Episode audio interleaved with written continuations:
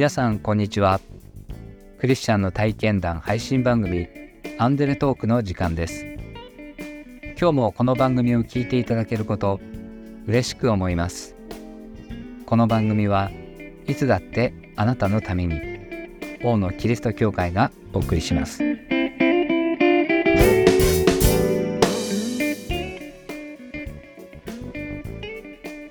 Y さんは30年以上前に洗礼を受け礼拝の総額や教会学校をはじめ様々な教会内の奉仕。教会外では相模原市の聖書学校や教会連合で働きつつ、進学校で勉強するなど、熱心な信仰生活を送ってきました。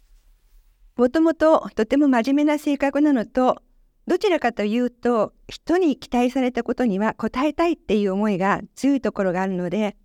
信仰生活の初めの頃は必要以上に頑張って奉仕をしてしまって肝心の神様との関係はおろそかになってしまう傾向がありました。イエス様の眼差しよりも人の眼差しを意識していました。今になって思うとやっぱり外面的なところをうん装うクリスチャンっていうのかな。その時代があの長かったなっていうことは思ってるんですね。それが私の中でのパリサイ人的なところなんですけど信仰深く見せるとかねそれから人の目を気にするクリスチャンだったっていうことですけど私の生活の周りっていうのは家族も親族もそれから当時の PTA の仲間だとかそういう人たちもみんなノンクリスチャンの方だったのでその人たちに対してクリスチャンの良い姿を見せなくちゃいけないっていうなんかそういう思い込みがあったんです。清く正しい良い人っていうようなそういうものをこう、うん、装っていたところがあると思います。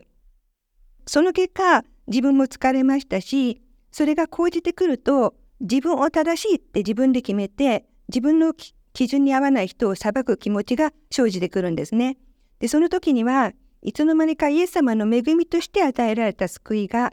自分の正しさによって得たもののように勘違いしてしまうそういうふうになっていました。で教会の中に対してもやっぱり同じようなことがあって周りの信徒の方々の評価を気にしたりとか奉仕できてる自分でこう優越感を持つとかそういうことが自分の中での本当にパリサイ人的だったなって思うところです。たくさんの働きをしてきた信仰生活の中で Y さんは長く教会学校の働きに力を注いでいます。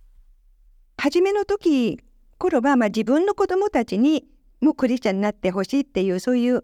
思いで始めたんですけれども先ほどお話ししたようにイエス様の恵みを表面的にしか受け止めていない頃ですから教会学校の教室としての働きもまあ今風に言えば自己実現自分の活躍できればっていう位置づけでした。でも子どもたちと礼拝を重ねる中で礼拝って本当は何なんだろうかとか聖書のメッセージを語る中で自分は何を伝えるべきなんだろうかってこう考えるようになりました。私自身が本気で神様に向き合わないままで子供たちと一緒に礼拝したり聖書のメッセージを語るのが不誠実だと思ったのです。教会学校の奉仕を続けるには自分が本当に神様の恵みを体験することが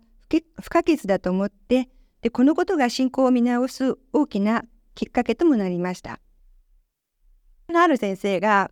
である文章の中でその先生も長くあの牧師を続けてこられたのになかなか本当にイエス様と触れる機会が少なかったって証しをしてらっしゃってでその先生が毎朝朝早くに一人であの街道に祈りに行くっていうことをするようになってである時あの自分が街道に置いていこうとしたらそこでイエス様が待ってらっしゃる気がしたっていう文章を読んだんです。でその時に私もこうなんか神様っていう漠然とした方の思いはあったんですけれども私が本当にイエス様をそうやって感じるっていうことがなかったなっていうことに思いが至ってで何年か前から自分も朝早くに起きて一人で本当に聖書を読んでで本当に神様どうぞ私にあなたを知らせてくださいってこう祈るようになってであの聖書を読むようになったんですね。そしたらあのまあ自分も進学校も行ってますしこう聖書の解釈だとかそういうことを学んできましたけれどもそうじゃなくって体験的にあの神様を知るっていうことが少しずつですけれどもできてきたなって思います。教会の外では Y さんは薬剤師として産婦人科病院で働いています。薬剤師は Y さん一人。責任は重く、急な対応に追われることも多い、緊張する仕事です。50歳過ぎてから人生のそれこそ後半になってから仕事を始めたんですね。始めてから分かったんですけど産婦人科の病院で働くってことはお母さんの母体とそれから人格の違う赤ちゃんの方と両方一緒に見なくちゃいけないっていうとても難しい部分があって学校で習ってきた通りにはなかなかいかないっていうことも分かったんです。出勤してる日はもちろん何日週のうちの何日かですけど結局入院の方がいるから365日ずっと責任を負っていなくちゃいけない。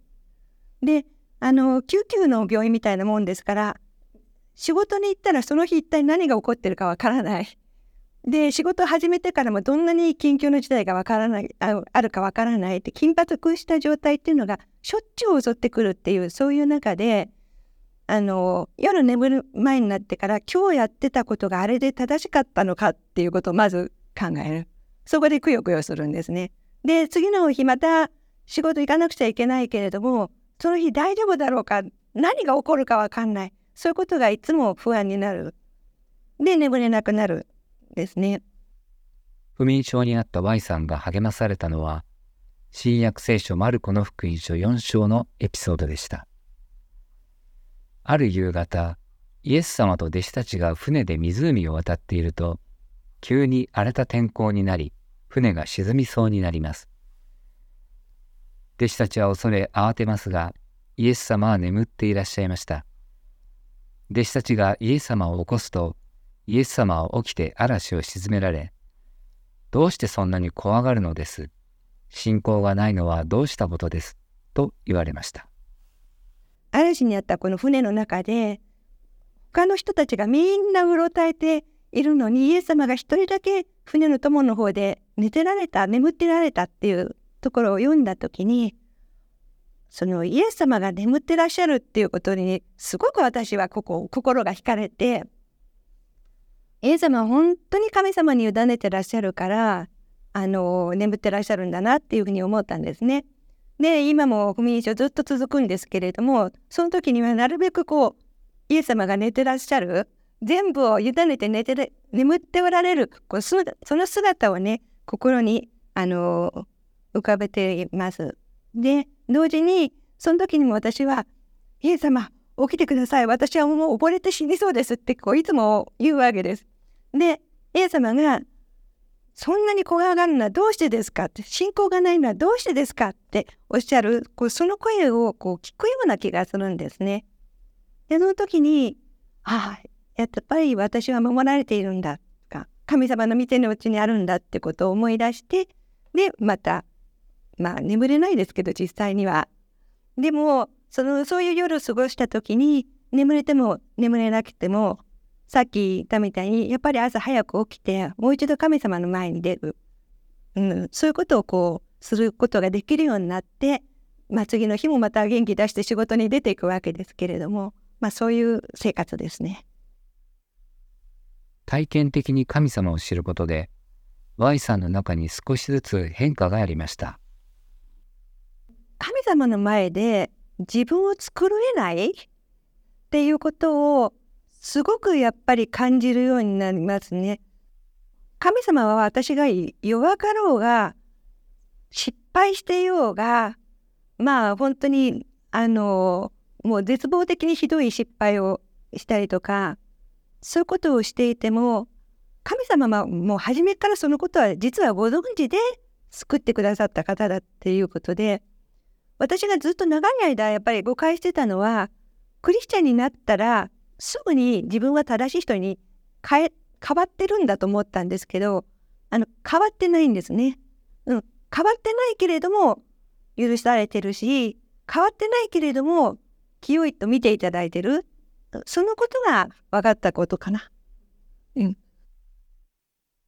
えー、本当に神様のことを私は経験したいってもう特に今もう人生の後半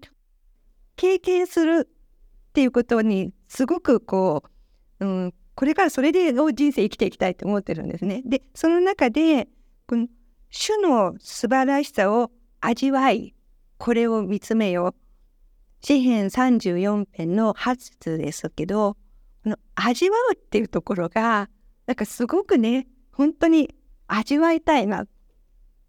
体の中まで入れるぐらい経験したい。そそういうふうに思って。教会学校の子どもたちまあ教会学校に限らずその後の世代の人たちに伝えていきたいっていうのはもう本当にシンプルなことですけれどもあの神様が確かにおられるっていうこととそれからイエス様によって知らされた神様の私たちのご愛。このことをただあの知らせていきたいって思うんですね。子供にも悩みも悲しみも不安もありますし私自身も子供の頃から本当に今に至るまで小心者でいつも最悪の事態をあれこれ想像してこう不眠症になってしまうんですね。なので本当に他人事ではなくて切実な思いで福音こそこれから生きる子どもたちに渡していける本当のただ一つの財産だと思っています。子どもたちが歩む将来も決して平坦な道ばかりじゃないと思うんですけれどもどんな困難に出会っても神様を信じて自分の人生を力強く歩み通してほしいと願ってます。で CS の教師として伝えられることは本当にわずかですけれどもでも子どもたちが知識としてだけでなくて経験として神様の素晴らしさを味わってほしいと思ってます。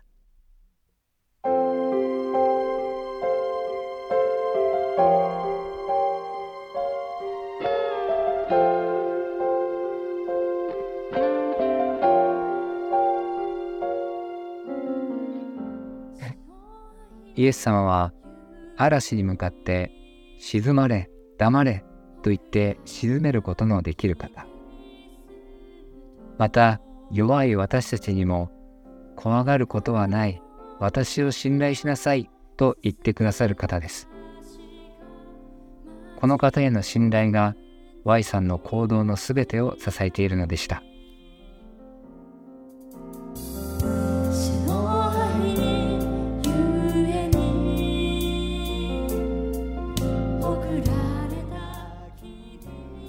王のキリスト教会は地域に開かれたプロテスタントの教会です。最寄り駅は小田急線相模大野駅北口から徒歩5分です。毎週日曜日の礼拝にぜひお出かけください。詳しくは王のキリスト教会ホームページをご覧ください。いつだってあなたのために王のキリスト教会でした。